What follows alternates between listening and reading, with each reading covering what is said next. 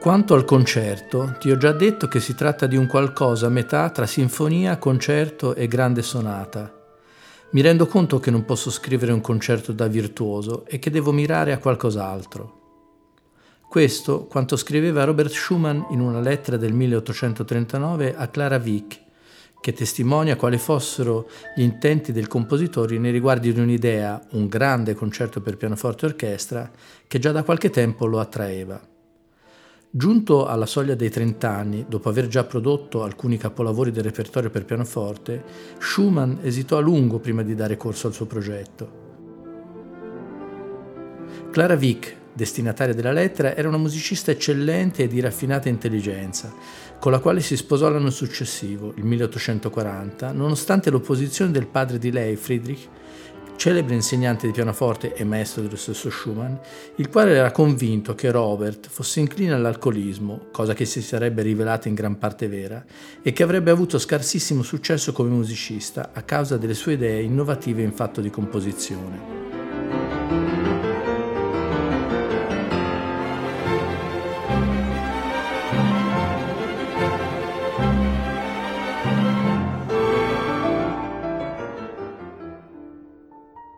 Schumann lavorò al concerto tra il 1841, il primo movimento, e il 1845, gli altri due, durante un periodo di euforica felicità creativa.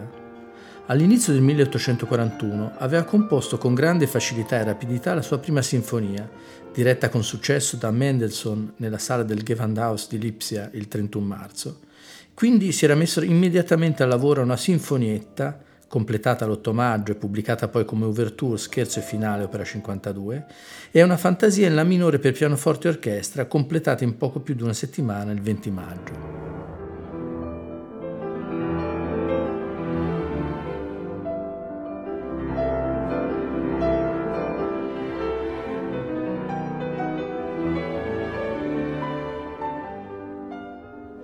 Fu precisamente nel giugno 1845 che Schumann decise di trasformare la fantasia del 1841 in un regolare concerto in tre movimenti, componendo dapprima il finale e poi l'intermezzo centrale. Sviluppando e completando la fantasia del 1841, Schumann realizzava l'idea romantica di scrivere una musica che superasse i limiti e le distinzioni tra le forme tradizionali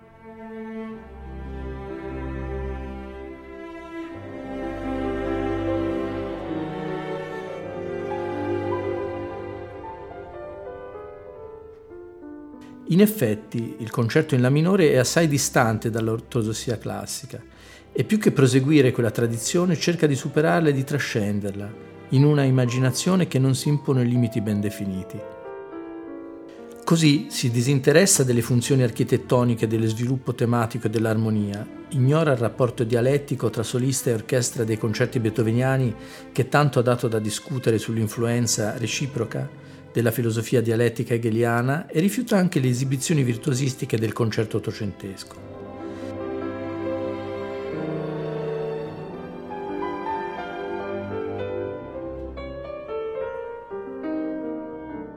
Esso è in buona sostanza un brano pianistico con un accompagnamento orchestrale trasparente e leggero che riprende qua e là le melodie cantabili del pianoforte.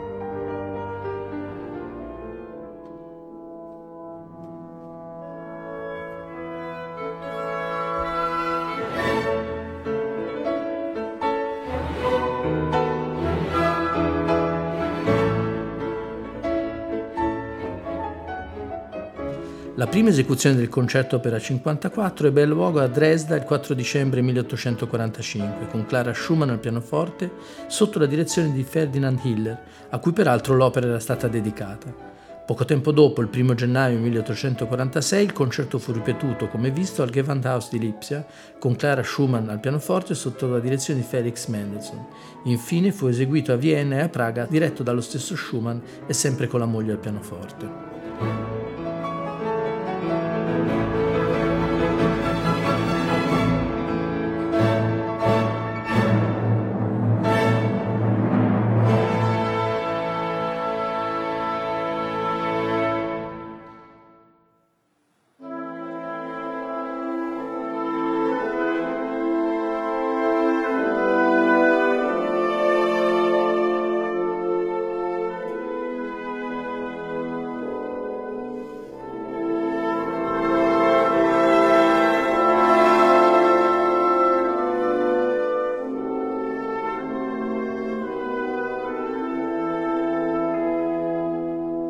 La terza sinfonia, la cosiddetta scozzese, fu in realtà l'ultima delle sinfonie portate a termine da Mendelssohn nel 1842, quando il compositore aveva 33 anni e gliene sarebbero rimasti solo 5 da vivere.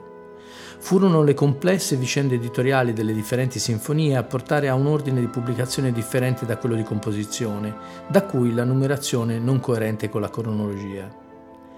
L'idea embrionale e le prime suggestioni gli erano state ispirate da un viaggio in Scozia intrapreso nel 1829 in compagnia dello scrittore e amico di famiglia Carl Klingemann.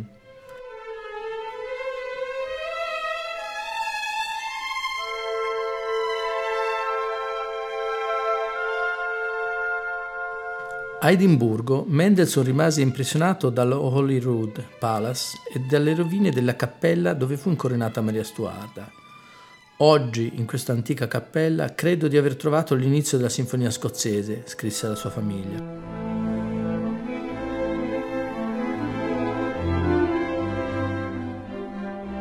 Mendelssohn avrebbe poi abbozzato il primo tempo della scozzese durante il suo soggiorno romano del 1831, pressoché simultaneamente allo schizzo della quarta sinfonia cosiddetta italiana, ma quell'abbozzo rimase per il momento nel cassetto.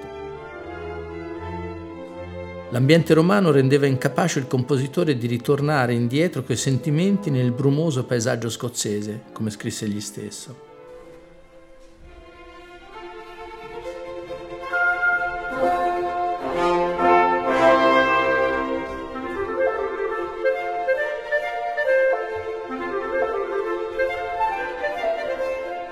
Si dovette aspettare ancora un decennio prima che le idee germinali, gli spunti e le ispirazioni trovassero uno sviluppo concreto. Il lavoro fu infatti ripreso solamente nel 1841. Conclusa nel gennaio 1842, la scozzese fu poi dedicata alla regina Vittoria ed eseguita la prima volta a Lipsia il 3 marzo del 1842.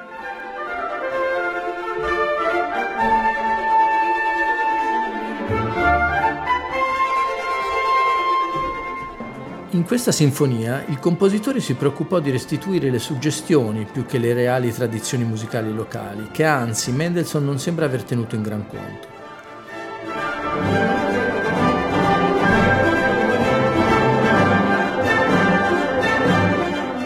Per un giovane compositore della nuova leva, avvicinarsi al genere sinfonico comportava il porsi delle domande, il superamento di ostacoli che la precedente generazione di autori non aveva conosciuto. Se il genere sinfonico era stato per Haydn e Mozart ancora un genere di intrattenimento, i capolavori beethoveniani avevano apportato al genere uno spessore intellettuale sconosciuto in precedenza, così che le partiture beethoveniane erano diventate modelli di inarrivabile perfezione.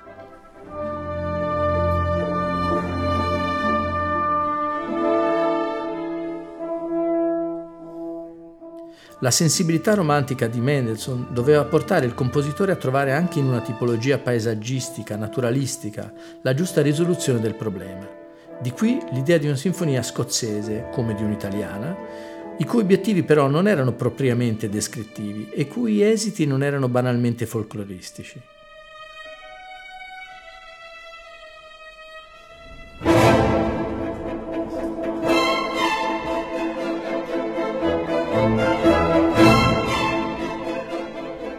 Così nel corso del suo viaggio scozzese Mendelssohn si accostò con sufficienza alle melodie popolari con cui ebbe occasione di venire in contatto, ricercando un'altra finalità, quella di rievocare atmosfere e impressioni del viaggio giovanile in modo da donare coerenza concettuale e continuità narrativa ai quattro movimenti della forma sinfonica.